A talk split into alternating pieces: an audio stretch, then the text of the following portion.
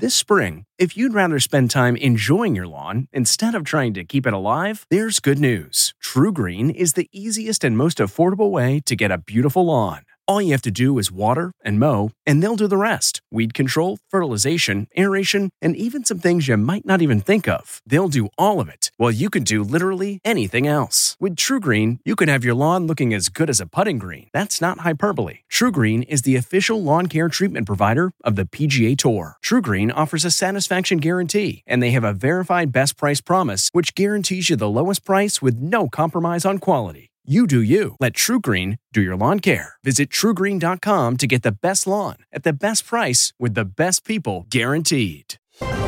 I'm Margaret Brennan in Washington, and this week on Face the Nation, a rare cluster of December tornadoes leave a catastrophic trail through the southeast and Midwest as COVID cases continue to spike in the colder temperatures.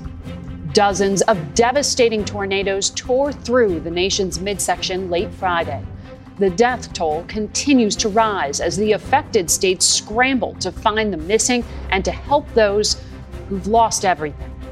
This is likely to be one of the largest tornado outbreaks in our history. It's profound. We'll get the latest from two governors from the affected states Arkansas Governor Asa Hutchinson, plus Kentucky Governor Andy Beshear.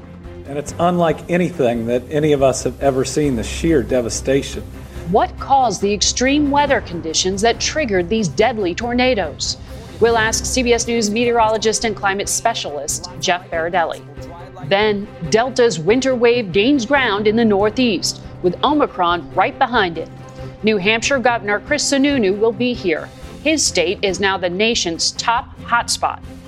We'll also talk with Tulio de Oliveira, the researcher who discovered the Omicron variant in South Africa. Former FDA Commissioner Dr. Scott Gottlieb will also be here.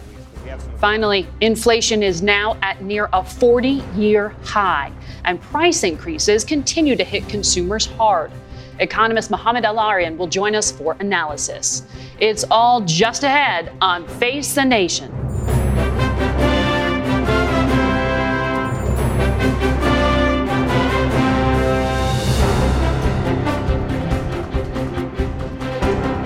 Good morning and welcome to Face the Nation.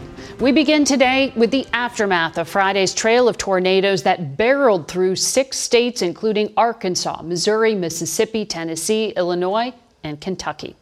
CBS News has confirmed 25 deaths at this point, and that number will go higher, especially in Kentucky. Our David Begnaud reports from the devastated town of Mayfield. Good morning, Margaret. As the mural behind me reads, Welcome to Mayfield, more than a memory. Memories are all that some people here have left because, as Kentucky's governor said, I've got some towns that are gone. Devastating death and destruction this weekend as more than 30 tornadoes ripped through six states from Arkansas all the way up to Illinois. Hardest hit appears to be Kentucky, where the governor says one long track tornado ran 227 miles from Arkansas right into his state. This event uh, is the worst most devastating, most deadly tornado event in Kentucky's history. The tornado that hit the city of Mayfield, Kentucky, sent debris six miles into the air. It could be one of the most intense and longest tornadoes ever recorded. Entire blocks are nothing but rubble now. I can't believe that our town is gone now. Barbara Tate was inside the now flattened candle factory here in Mayfield. She was one of more than 100 people inside the factory working on holiday orders. People hollering for help me, help me. And you crying and want to help them, but you can't help them because you're trying to help yourself. So far, about 40 people have made it out safe. But the governor said it's going to be a miracle if they find anybody else alive. In Arkansas, a nursing home saw its roof ripped right off, beds thrown into the parking lot. One resident died, everyone else was safely evacuated. The state's governor toured the area Saturday. What struck me the most is that there was not uh, more that uh, uh, lost their life. The governor of Tennessee credited evacuations for limiting the state's death toll to four. In Edwardsville, Illinois, the roof of an Amazon warehouse collapsed with the workers still inside. At least six people were killed. Rescue workers worked from sunup to sundown, desperately looking for any signs of life. It's still unclear how many people are missing.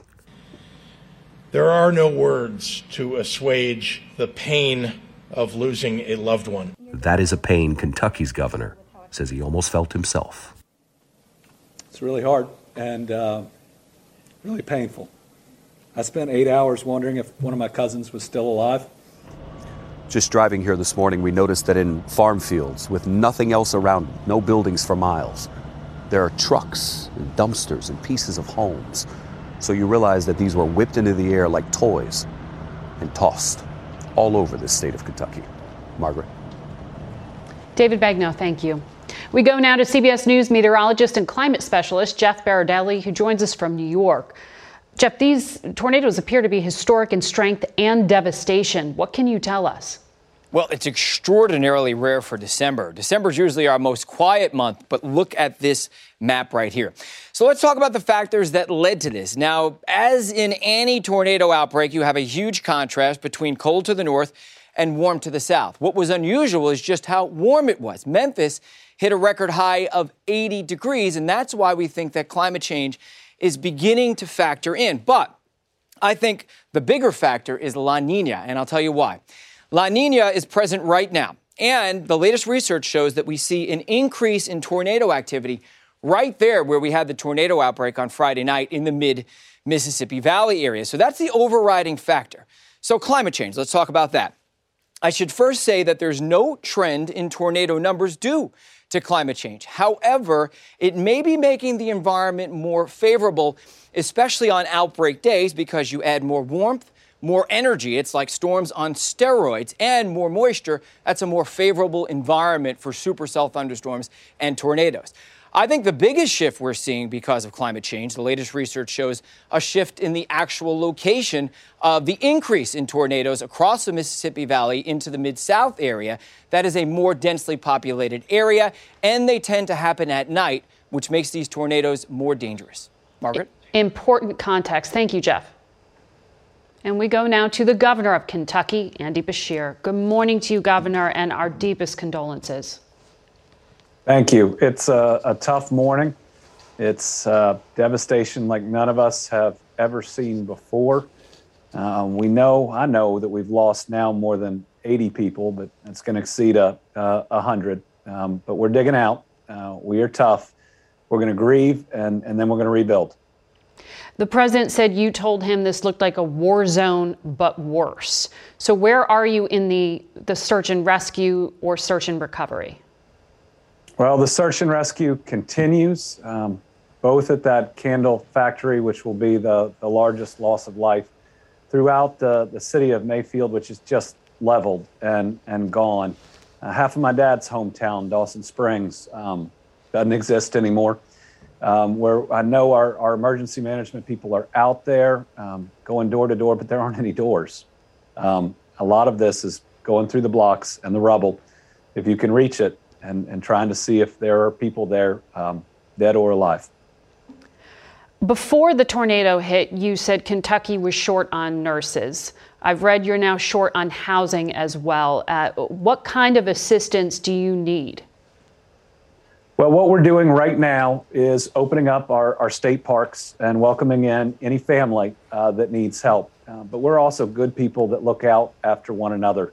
And we opened 11 shelters. There's only six still open because in, in times of difficulty, um, we open our doors um, to family and, and sometimes even to, to strangers. It's been amazing to see the outpouring of support from other Kentucky communities and communities around um, what we're going to need as we move forward, though, is is this is I mean, it, massive damage, rebuilding of entire communities.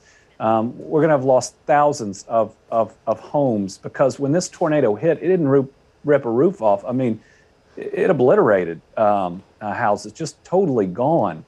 Um, so there's going to be a, a, a, lot of work, and, and Kentuckians need to know that we're going to be with them, and the country's going to be with them, not just today, um, and not just this week, but in the months and, and even the years to come. As you rebuild, how do you account for what seems to be extraordinarily extreme weather? Well, as of today, just uh, a day after, um, we're worried about finding uh, other Kentuckians. We're, we're, we're worried about uh, providing uh, shelter for them. We are grieving with so mm-hmm. many families and um, we'll worry about or think about the cause once we have everybody stabilized.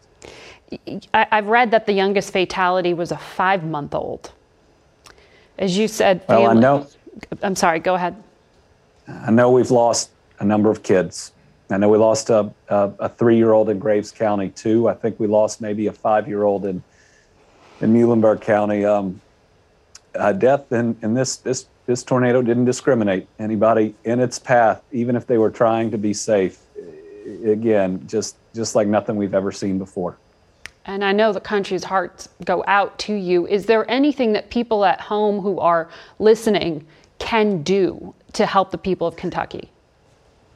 Well, we will continue to accept every prayer that we can get. We are hoping for miracles, as as today is really day two of trying to find people. Um, we've also set up a, a, fund specifically connected to the state that is going to go solely uh, to the families uh, in Western Kentucky that have been hit.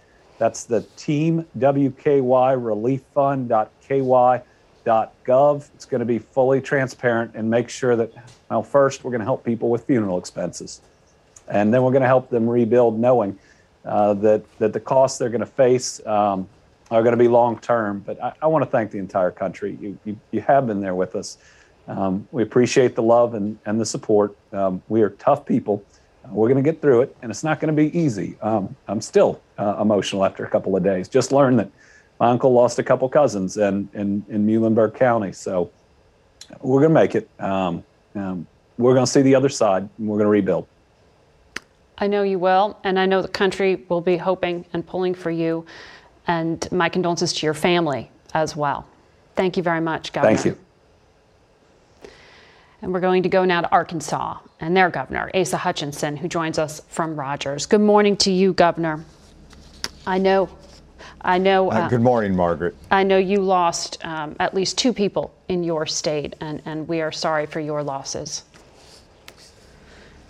Um, well, uh, thank you, and, and our heart goes out to Kentucky as well. They clearly got hit uh, in a more severe manner, uh, probably the same tornado. We're looking forward to having more information, but uh, we lost one, uh, which is a miracle that we only lost one in a nursing home in Monette, uh, Arkansas, and there. Uh, the staff did an incredible job of using their own body to shield some of the residents and uh, the fact that there was a warning system in place helped them to move them into the hallway that saved lives and really emphasized the importance of the early warning system, the sirens, and taking action whenever you hear that. Absolutely. Um, I, I, read that you have about 20,000 people without power. What is recovery and cleanup like for you right now? What do you need? Well, uh, first of all, I did declare an emergency that allowed our emergency workers to move and to uh, work extra hours and to uh, take the steps that are necessary in the recovery. Uh, the uh, we did have over 20,000 out of power. That has been reduced significantly. Uh, our power companies are doing an extraordinary job of restoring electricity. But what happens now is this is a very unusual event. It's almost like the tornado going through Arkansas picked uh, cities along the path. Many times they're more rural areas. Here we hit multiple towns, causing enormous uh, loss of homes and businesses. So the recovery is going to be longer. Uh, I would encourage people to look at uh, their uh, American Red Cross, uh, the church groups that help us in providing immediate housing, but also water. And that's a way that everybody can help uh, through those type of organizations that are on the scene. We've got to assess the damage. Mm-hmm. Uh, we've got to first, of course, get uh, everybody uh, in uh, shelter that they need, and we're quickly taking action on that. I know these are early days, but do you have any kind of, of, cost estimate for the level of damage? I know there's that big infrastructure package and money in there coming your way. Do you know if any of it will be enough? Uh, it's too early to tell on that, but uh, we have hundreds and hundreds of homes that have been lost, businesses that have been totally destroyed. Uh, there's going to be, of course, uh, the shelter and other costs associated with it, and there's a lot of, of public uh, uh, infrastructure that has been damaged through this, from fire stations to otherwise. I talked to President Biden yesterday. He assured they would cut through any red tape that was necessary. They want to help in the response. And uh, so that helps build confidence. We've got to make the assessment and then determine exactly what those dollar figures are, and it's too early to tell at this point. Mm-hmm. In looking at, what's been happening in your state, you started the year with some extreme weather events, and now you're here. How do you prepare for these kind of dramatic weather events now that you rebuild? Do you have to approach things differently? Well, we do. Uh, I mean, first, uh, you look back uh, in my administration, uh, we've had the uh, historic 500 year flood. we've had, of course, tornadoes. We've had, of course, the winter freezing event that caused us to lose power. And so uh, these extreme weather events, uh, we're having to spend more time in preparing for. Uh, we're trying to build the resiliency. We're trying to uh, build our recovery efforts. And, you know, the infrastructure uh, bill that was passed in Congress will help us uh, to address some of these needs, particularly in our water infrastructure, but also our levee system and our irrigation systems that are part of our infrastructure that are damaged by these severe weather events, particularly the flooding. Mm-hmm. Well, I know, Governor, the country is watching and prayers will be sent your way by so many who are listening to you right now. Thank you very much and good luck. We'll be back. Thank you. In just one minute. Getting the smile and confidence you've been dreaming about, all from the comfort of your home, isn't a total mystery with Byte clear aligners. Just don't be surprised if all your friends start asking, What's your secret? Begin by ordering your at home impression kit today for only $14.95. Byte clear aligners are doctor directed and delivered to your door. Treatment costs thousands less than braces, plus, they offer flexible financing, accept eligible insurance, and you can pay with your HSA FSA. Get 80% off your impression kit when you use code WONDERY at Byte.com. That's B-Y-T-E dot com. Start your confidence journey today with Byte. Delve into the shadows of the mind with Sleeping Dogs, a gripping murder mystery starring Academy Award winner Russell Crowe. Now available on digital. Crowe portrays an ex homicide detective unraveling a brutal murder he can't recall. Uncovering secrets from his past, he learns a chilling truth. It's best to let sleeping dogs lie. Visit sleepingdogsmovie.com slash Wondery to watch Sleeping Dogs, now on digital. That's sleepingdogsmovie.com slash Wondery. The Omicron variant has now been reported in 27 states, but Delta is still much more prevalent and more severe. CBS News senior national correspondent Mark Strassmann reports. Call it Thanksgiving's COVID hangover. Average number of cases up 37% from last week. Hospitalizations rising in at least 42 states. Deaths up almost 30%. By next weekend, the CDC predicts up to another million Americans could be infected, with December's biggest COVID worry still ahead. Christmas. A CBS News poll says that over the holiday season, despite the threat from both strains, two thirds of Americans still plan to gather with friends and families. More than half will travel by car or dine in a restaurant. Just one in five say they've canceled plans because of Omicron. This is Grand Rapids, one of the nation's hotspots last holiday season. Michigan's now seeing an even higher number of cases, and that number is rising. The state's chief medical officer calls the situation critical. Cases are surging, hospitals are full, and we have a new variant. Military medics have jumped in the COVID front lines. 11 teams in five states. Other reinforcements in this fight people getting booster shots, a new record average, more than 900,000 a day.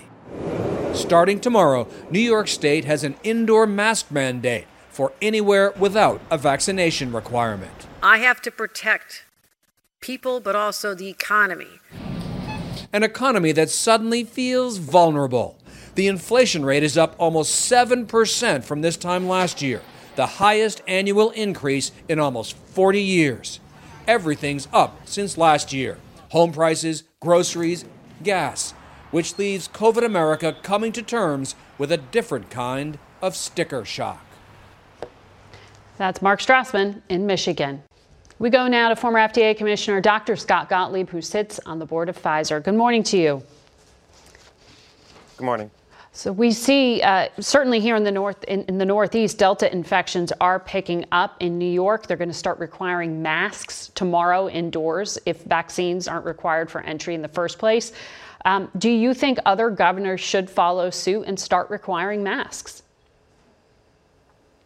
Well, look, we've seen the Delta wave course through most parts of this country. Right now, we're at about 36 cases per 100,000 people per day. To put that in perspective, about six weeks ago, we were at 20. Germany, which is having a very dense epidemic right now, is about 50 cases per 100,000 people per day. Most of those cases right now are being driven by very dense epidemics in the Great Lakes region in New England. I think in those parts of the country, it is prudent to start taking steps to try to control the spread. There are certain states like New Hampshire and Massachusetts where the healthcare systems are beginning to get pressed. And mask mandates are the easiest thing we can do, sort of collective action that puts some downward pressure on spread. It would be a temporary measure just to try to preserve the healthcare systems at this point. Most of the country is through the Delta wave, and the reason why you're seeing cases go up so much right now is in part driven by the dense epidemics in these very populated states, but also you're seeing some uptick even in the states have, that have gotten through their Delta wave, in part because people are moving indoors because of the colder weather and the holidays. So, you know, we looked at the data, and more than one in four adults is not fully vaccinated. Only one in four adults has received a booster. Can we blame the unvaccinated for the spread? Is something else driving this? Well, the unvaccinated are certainly the individuals who are showing up in the healthcare system requiring advanced care. There probably is a, reasonable amount of spread even among the vaccinated individuals at this point, particularly people who only have two doses of vaccine, probably are getting subclinical or mild infections and are contributing to the spread as well. But if we look at this time last year when we were dealing with a far less transmissible strain, we had about 120,000 hospitalizations. Now with a far more transmissible strain, perhaps a strain that's slightly more virulent, we have 60,000 hospitalizations. Still tragic, but but the vaccines are having an impact on reducing hospitalizations and severe disease, which is really the thesis that we held out for these vaccines all along. Mm-hmm. You were talking about another variant there, Omicron, that we've been speaking about in the past few weeks. Um, there's projections in the UK that it will very soon overtake Delta. They're taking some emergency measures there in Europe. Um, should we expect that wave to come here and overtake Delta as well? Yeah, look, I think it's an open question. We can't really transfer the experience from one country to another because there's different levels of immunity in different populations, different countries, and also different states as you even move across the United States. The UK does look a lot like the US in terms of having a lot of vaccine induced immunity and a lot of immunity from prior infection, and also a lot of people who've been boosted and people who've been infected and then subsequently vaccinated. And they appear to have the best immunity against this new variant. What we're seeing in South Africa right now is the um, potential, the indication that this may be peaking in the hard hit Gauteng province and Johannesburg and Pretoria. If that's the case, I think modelers are going to have to reassess some of the early estimates on perhaps when this first began. It might have been spreading furtively and it was it went unnoticed initially and we caught the peak of an epidemic or an epidemic that was well underway rather than the very beginning of an epidemic. And that might change some of the impressions about the transmissibility of this virus. The other possibility is that this coursed very quickly through a subset of the population that's excessively vulnerable to it. And we know it hit very hard people with prior Delta infection who are unvaccinated. So it may be that people who just have Delta induced immunity are excessively vulnerable to this variant. This is going to take some time to figure out if, in fact, it is indeed peaking in Johannesburg. I think that's going to cause us to reflect on some of the modeling we've been doing. We're going to look at that later on in the program. Thank you. Um, Doctor, you know, Pfizer CEO said this week a fourth dose of the mRNA vaccine might be needed against Omicron sooner rather than later. You know, there are so many vaccine skeptics out there. Um, for those who say, oh, this is just big pharma trying to push vaccines, what is your explanation of the science here? Well, he, he's talked about the fourth dose specifically in reference to immunocompromised individuals. And in fact, we know that some people who are immunocompromised, organ transplant patients, for example, doctors are prescribing multiple doses for those patients because we know they don't get a good response to vaccines generally. And Israel is also looking at making a fourth dose available to a subset of the population who have immune related disorders. Um, what he also talked about was the possibility that this is going to become an annual vaccine. And I do think that this is going to be for a period of time something that we have to get revaccinated okay. for on an annual basis, in part because immunity wanes okay. and in part because it's going to drift over time. We'll be right back with the governor of New Hampshire, Chris Sununu, and a leading scientist from South Africa on that new variant.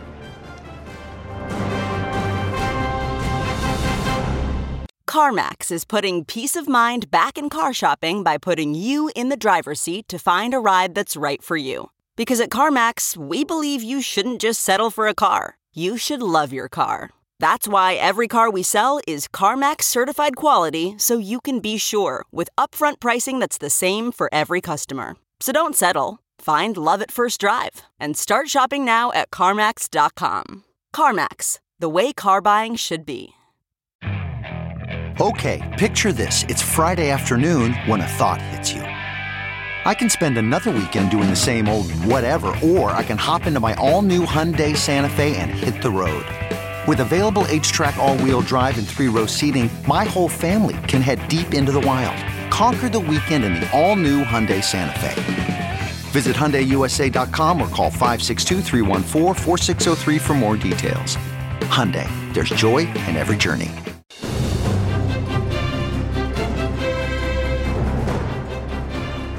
Welcome back to Face the Nation. We turn now to New Hampshire, where COVID cases are on the rise as temperatures drop. Governor Chris Sununu joins us from Newfields. Good morning to you, Governor. Good morning. Well, it is stunning to see hospitalizations in your state. They've jumped about 25% over the last two weeks. I know you've asked for help from the National Guard and help from FEMA. Uh, why do you think you're seeing such a dramatic spike? It's winter. It, it really is. And, and, you know, we've been planning for this winter surge since July. I had teams when we saw numbers increasing all across the southern part of the country. We had teams and CEOs of, of hospitals visiting other states to see how they were managing uh, kind of that summer Delta surge so we could prepare. So unfortunately, we were right in that the surge is upon us. And what you see all across New England right now, Maine, New Hampshire, Vermont, are, are rising cases, uh, the upper Midwest. And now you're seeing it more in the mid Atlantic states, unfortunately, like New Jersey and New York. So ultimately, as winter comes, the seasonality, if you will, of this virus is really taking precedent. Uh, but we're prepared and we're trying a lot of different innovative things to flex uh, uh, the um, bed, bed space and whatnot within the hospital system. It's really important that the healthcare system is preserved. You said 20% of the hospitalized are vaccinated. Are they also boosted? Uh, 20% of vaccinated. I can't tell you if, if that 20% in hospital is boosted. I can tell you uh, very likely not. I mean, the booster really minimizes to the point of fractions of a percent of a chance in terms of having a severity. The booster is so, so important, and it's why we're pushing out so strong. When the booster was first made available, uh, in the first couple weeks, people really weren't t- uh, taking it. Now they're seeing the hospitalizations rise. They're seeing, unfortunately, their friends, neighbors, and coworkers come down with this very aggressive Delta variant. They're taking it a little more seriously, and we have a lot more folks going after the booster, which is hugely important in terms of not just preventing COVID, but most importantly, preventing the most severe aspects of COVID. You got boosted yesterday, I understand. Why did you wait so long? Well, we did a booster blitz yesterday, which was great. So, frankly, it was it was out of promotion uh, more than anything. we uh, put about 12,000 needles in arms across the state, all in one day, in dozens of, of, of locations across the state. We'll do it again. Uh, you can only do those every once in a while because you don't want to draw off of the hospital system and the nurses and the frontline workers uh, that have to give that. So every few mm-hmm. weeks we're going to do these booster blitzes. So if anything, it was more out of uh, the promotion of it, but it was a great day, huge, hugely successful, and we're going to do it again. You heard Dr. Scott Gottlieb just before you say, like, one of the lightest lift health precautions you could possibly do is put in place a mask mandate. Why are you choosing not to do so? Well, it's not necessarily a light lift. Look, masks are incredibly important. There's no doubt about it. Uh, schools can do it. Uh, lo- localities can do it if they want to. But when you look at all these different mandates that you can, can or cannot put in place, there's always a downside as well. And we talk about the, the Swiss cheese effect, right? Social distancing, masks, the, uh, far and away the most important thing is get vaccinated, get your boosters, uh, quick access to testing. These are all pieces of the puzzle to reduce the transmission of the virus. So it's just not a matter of whether we do it or not. And remember, you know, a lot of these cases are, are, are received over the holidays when you're spending time with family or you're, or you're mm-hmm. at the workplace. And again, a mask isn't necessarily going to stop the family spread that we see a lot here. So it's not that it's not important. Um, but when you do a mandate through a state of emergency, uh, that, that just takes on a whole different level. Uh, one of the most important things I think is, is that uh, home testing, we're really aggressive. We're the first state in the country to allow home testing. Anyone in the, in the state can click a button, and uh, in about three days, we put a million tests in people's homes. And I, I know that a bit contradicts what the White House is pushing, but right. I can tell you, if folks have access to a test in their home and they can find out if they're positive or negative, it really it takes just that one or two days that you're saving from getting your results back, it can drastically reduce the transmission. So we're going to keep doing programs like that and making sure that we bend this curve down over the winter surge.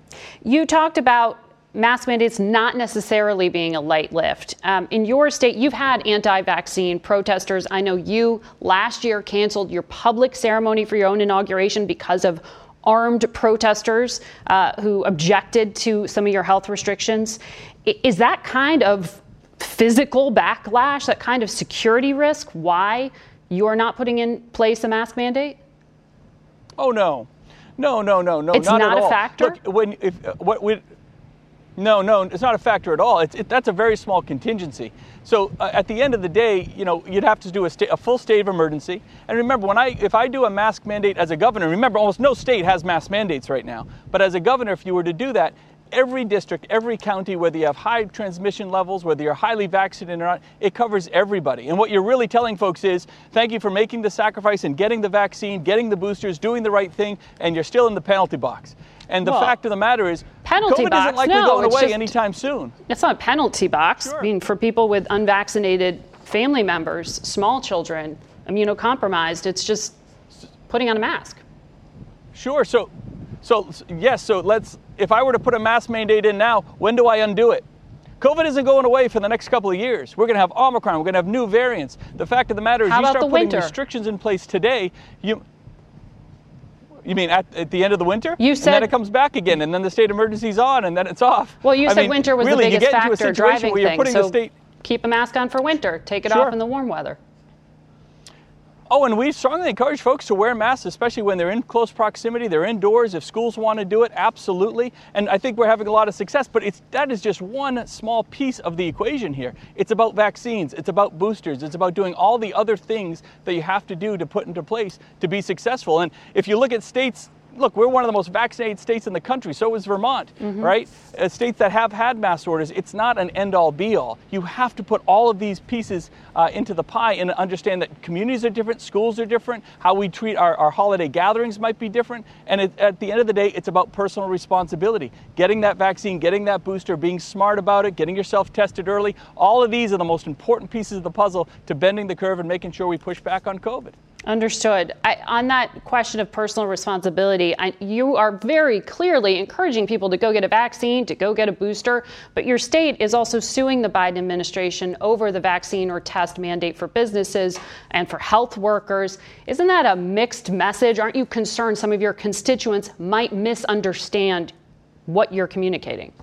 No, no, not at all. It's very clear if, if a business or something or, or someone wants to put a, a mandate in place, that's one thing. But when the government starts mandating health choices for individuals, uh, that doesn't that that is a whole different ballgame right there. And so whether it's the federal government or the state government, you shouldn't have mandates that impose vaccines. You shouldn't have mandates that don't allow vaccines. You got to let businesses and individuals make that choice for themselves. And in New Hampshire, we're the live free or die state. We're the number one state for freedom, and we've also been able to balance the safety of COVID through all of these different surges. I think better than than most. We're at the front lines of the COVID surge right now, to be sure, but that's because we're at the front lines of winter, and unfortunately, we're going to see it through the through the rest of the country as well. And we want to kind of lead by example, put some of these innovative pieces in place, like home mm-hmm. testing mm-hmm. or whatever it might be, uh, and hopefully have folks kind of follow along and, and understand that we're in this for the long haul. This isn't just beating it back for the next 60 days. We're going to be dealing with COVID probably for the next couple of years.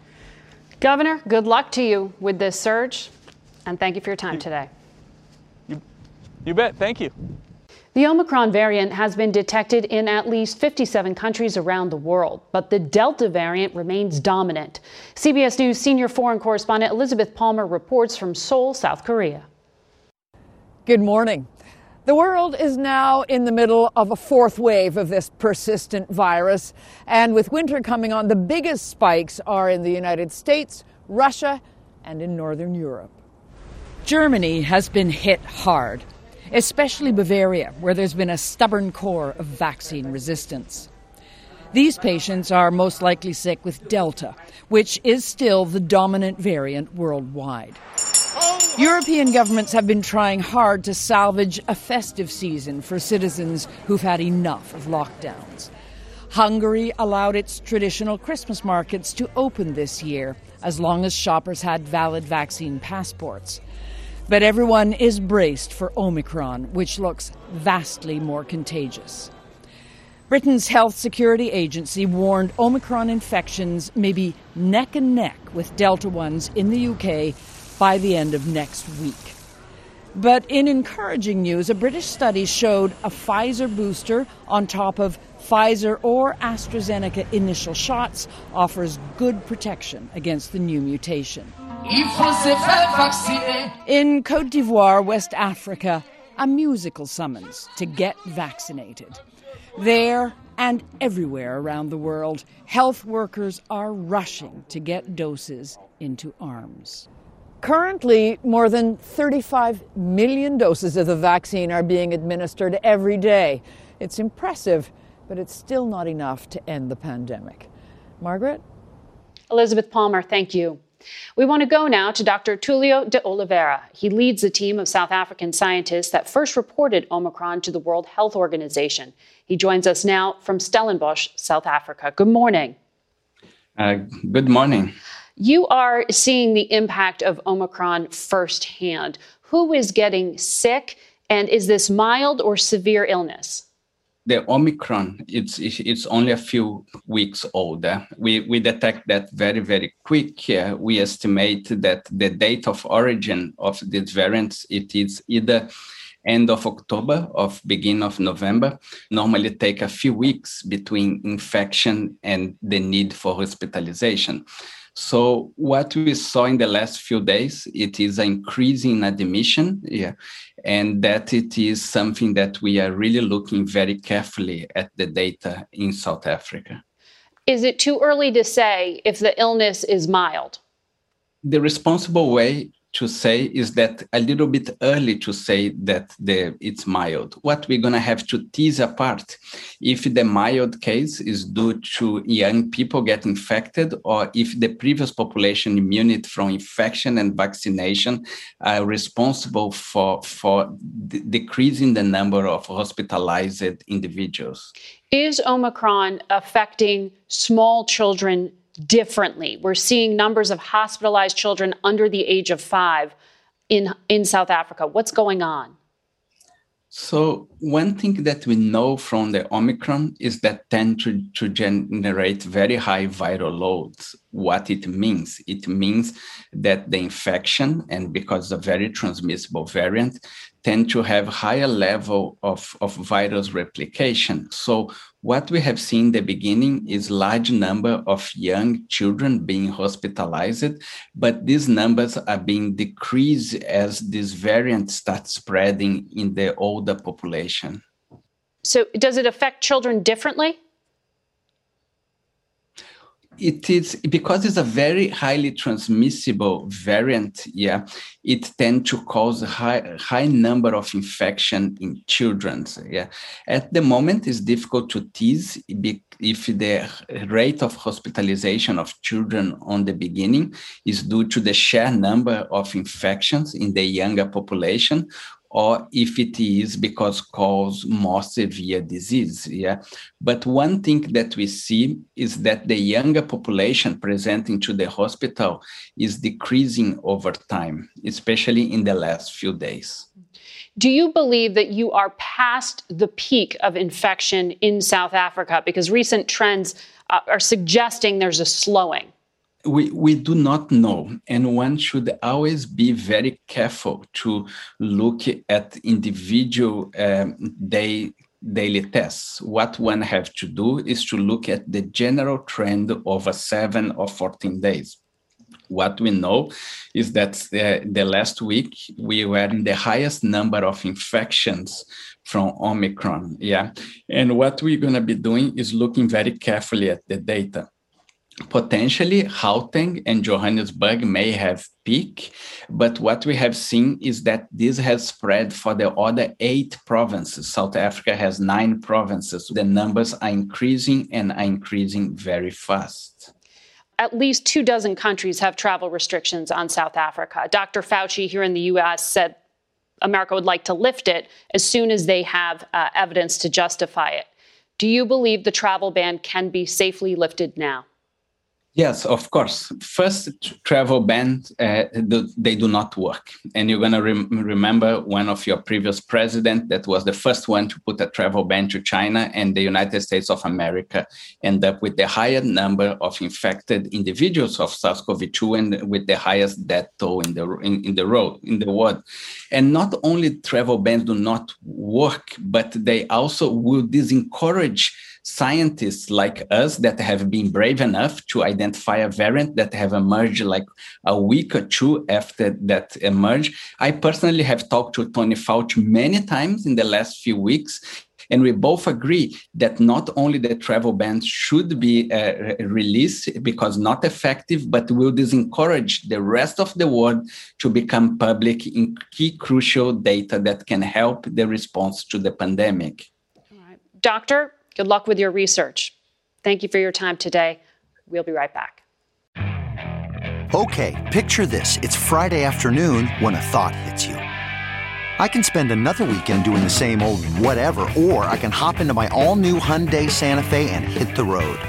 With available HTRAC, all wheel drive, and three row seating, my whole family can head deep into the wild. Conquer the weekend in the all new Hyundai Santa Fe. Visit HyundaiUSA.com or call 562 for more details. Hyundai, there's joy in every journey. You can host the best backyard barbecue. When you find a professional on Angie to make your backyard the best around. Connect with skilled professionals to get all your home projects done well. Inside to outside repairs to renovations. Get started on the Angie app or visit Angie.com today. You can do this when you Angie that. We learned last week that inflation is rising at the fastest rate in nearly four decades. We go now to Mohamed El-Erian, Chief Economic Advisor for Allianz, financial services company, and he joins us this morning from Philadelphia. Good to have you here. Thanks for having me. Uh, the White House says that this number we just got, the 6.8% inflation figure, is backward looking because gas prices are coming down right now. Do you think that we've actually passed peak inflation? So it is a backward looking number. I don't think we have, pe- we have passed peak inflation. And that's despite all the efforts that the White House uh, is putting in to limit inflation. I think we're going to see inflation stay around that level for a while. How long?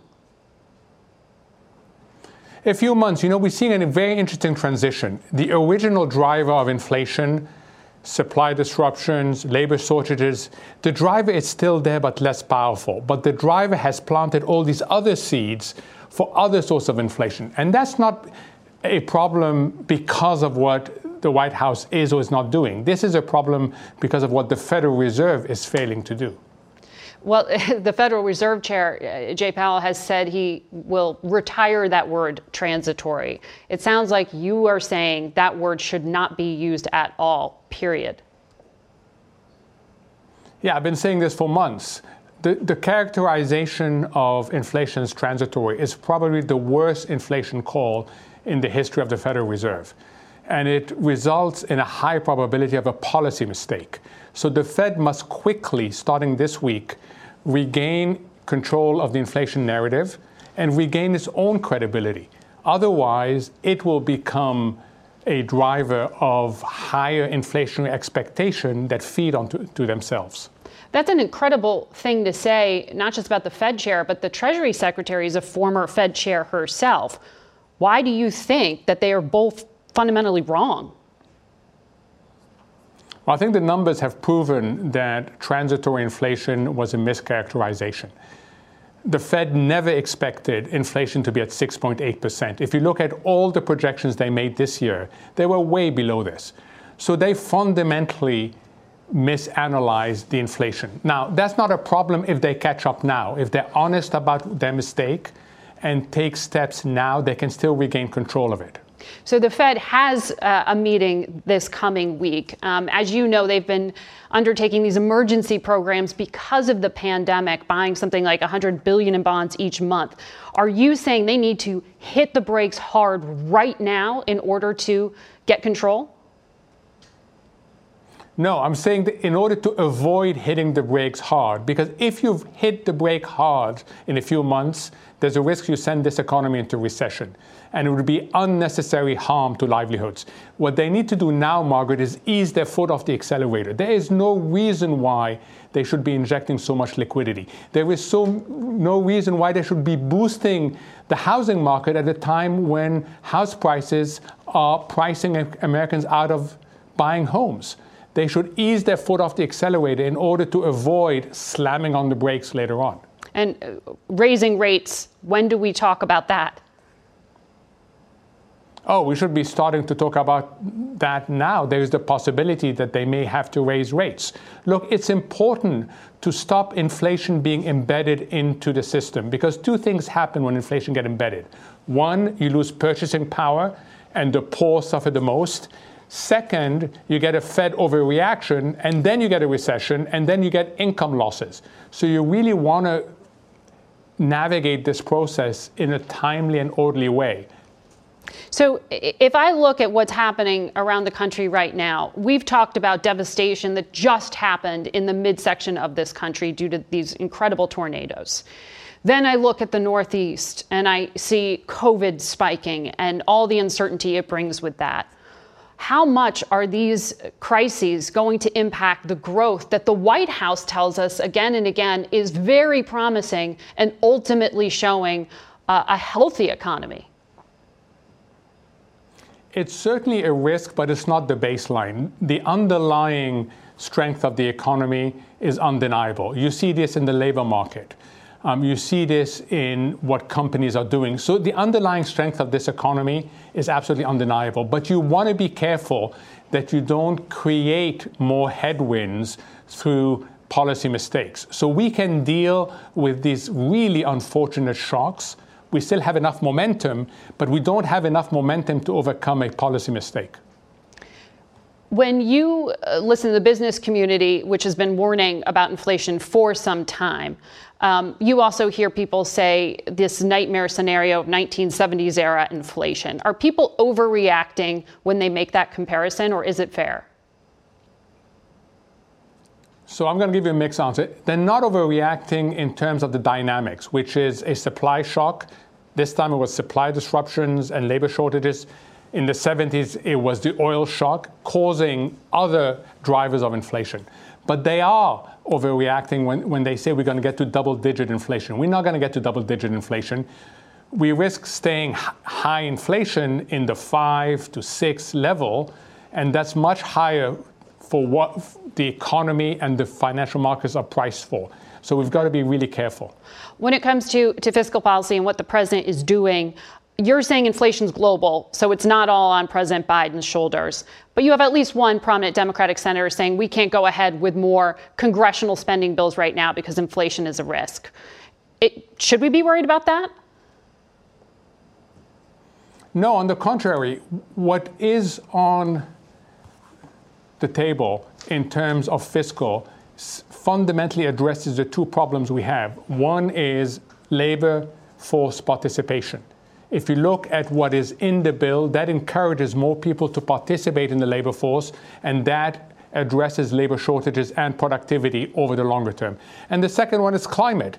So, no, we should not step back from that bill. We should go forward because actually that bill is part of the solution, it's not part of the problem. All right. Uh, thank you so much for your analysis, and we will all be watching that Fed meeting later this week.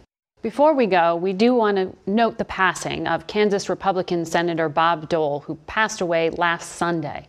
We thank him for his service to the nation and for the many times he appeared on this broadcast to talk politics or policy. Until next week, for Face the Nation, I'm Margaret Brennan. Today's guests were Kentucky Governor Andy Beshear, Arkansas Governor Asa Hutchinson, former FDA Commissioner Dr. Scott Gottlieb, New Hampshire Governor Chris Sununu, Dr. Tulio de Oliveira of the Center for Epidemic Response and Innovation in South Africa, and the Chief Economic Advisor of Allianz, Mohamed El-Erian. The executive producer, Face the Nation's Mary Hager. The broadcast was directed by Shelley Schwartz. Face the Nation originates from CBS News in Washington.